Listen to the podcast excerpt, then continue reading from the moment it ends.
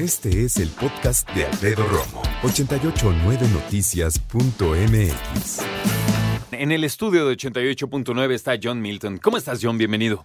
Muy buenas tardes, muy bien, muchísimas gracias, Alfredo. Un honor estar con usted esta tarde. Al contrario, yo te agradezco que estés con nosotros. Eh, Taurus de Brasil era su papá. Y se dice que precisamente John creció entre los escenarios, observando, estudiando lo que hacía su padre, y ahora él mismo también forma parte de este movimiento y se le conoce incluso como el caballero de la hipnosis. Platícanos cómo empezaste, además de la obviedad de tu padre, John. Bueno, en primera instancia vamos a comenzar por lo más básico.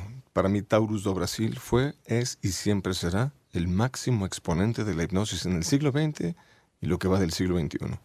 Fue una persona adelantada 100, quizá 200 años a su tiempo.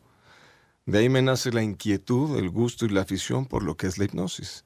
Y llevo ya casi 29 años haciendo hipnosis a lo largo y a lo ancho de México y Estados Unidos. Qué interesante. Fíjate que la hipnosis está ¿Cómo le llamamos? ¿Ciencia? Yo pudiese llamar una herramienta, ¿Una herramienta? De, la, de la medicina moderna. Eso es lo que te iba a decir. ¿Cuántos años, hace siglos ya, fueron estudiadas por cualquier cantidad de científicos estos Así procesos es. de hipnosis, verdad? Así es. Y que hoy es toda una realidad. Para muchas personas ha significado un tratamiento y una alternativa. Un cambio en la alternativa y alternancia de la vida misma. Bendito Dios, tuve como maestro a mi papá que me enseñó una técnica que es milenaria y que obviamente se perdió en algún momento de la historia. O sea, me estás diciendo que la hipnosis existía hace mucho tiempo. Desde que Y lo dejó de metí en tomarse en inteligencia. cuenta. Claro, ¿En serio? claro, la hipnosis tristemente, aquí vamos a entrar en un debate, Alfredo. La hipnosis tristemente pierde mucha fuerza y pierde credibilidad al momento de que empezamos con algo, una palabra fuerte. Se prostituye, tanto en el campo teatral como en el campo de la, de la ciencia médica, el campo de la terapia individual. Al momento de que la hipnosis no es aplicada correctamente, debido a que no hay un, un magisterio quien regule cómo hacer hipnosis, qué procesos de hipnosis podemos practicar, a qué nivel de profundidad se puede llegar, esto es un asalto en despoblado.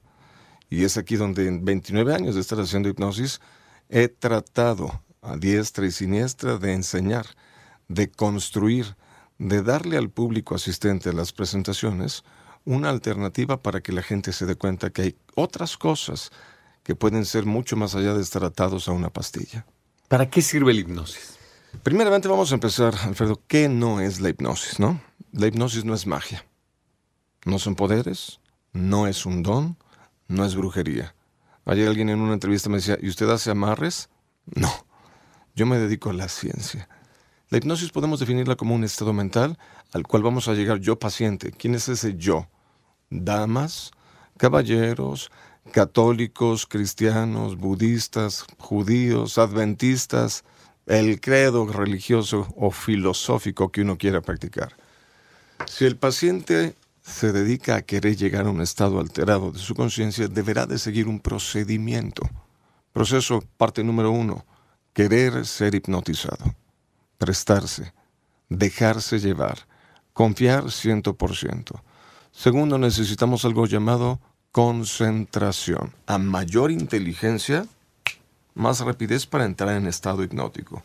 Y tres, si de verdad queremos hacer una hipnosis profunda, es necesario generar un cambio en el pH mediante una respiración desconocida. Hoy, que lo hice en otro lugar, la gente me dice, esto es como un desestrés, es un bajón de energía, que esto vaya que le hace falta a Ciudad de México. Respirar de una manera poco habitual. Voy a jalar el aire por la boca, lo voy a llevar al pecho y de ahí lo bajo al estómago. Esta respiración generará una alcalosis respiratoria y el proceso que utiliza John Milton, este proceso de inducción de hipnosis, es médica, clínica y científicamente comprobable. A diferencia de otros procesos que andan dando la vuelta por ahí. Te reitero la pregunta que te hace un ratito. ¿Para qué sirve? ¿Para qué te buscan las personas? Para recodificar el cerebro, para reprogramar la mente. ¿Qué mensajes yo puedo programarle a una persona en estado hipnótico? Podemos decirle, oye, tu mente es tan poderosa que tiene anestesia en la mano. Es un test o una prueba de sensibilidad. Se llama taller de analgesia, parestesia y anestesia hipnótica. Al paciente hipnotizado le perforo la mano de la zona del dorso a nivel de la palma. Tomando esto como punto de partida, Alfredo, si yo puedo programar este mensaje a un cerebro humano, ¿qué pasaría si a otra persona, en vez de decirle tienes anestesia en la mano, yo le digo que tiene anestesia en la boca? Y entonces podemos llevar al paciente a que le realicen una extracción de una pieza dental, bajo hipnosis, sin anestesia. O en su momento, yo pudiese programar a otra persona a eliminar tristeza, depresión, ansiedad, traumas, complejos, obsesiones. Vámonos al punto positivo. ¿Por qué no programar a la persona a mejorar su rendimiento deportivo? A que la persona, le platico Alfredo, estoy trabajando en Monterrey en ese momento, el secretario de salud, doctor Manuel de la O, me dice, oye, ¿por qué no aplicar esto en personas con condiciones difíciles? En personajes jóvenes, jóvenes de preparatoria, quienes tienen una gran afinidad por las drogas, por la deserción escolar, que difícilmente van a estudiar una carrera universitaria.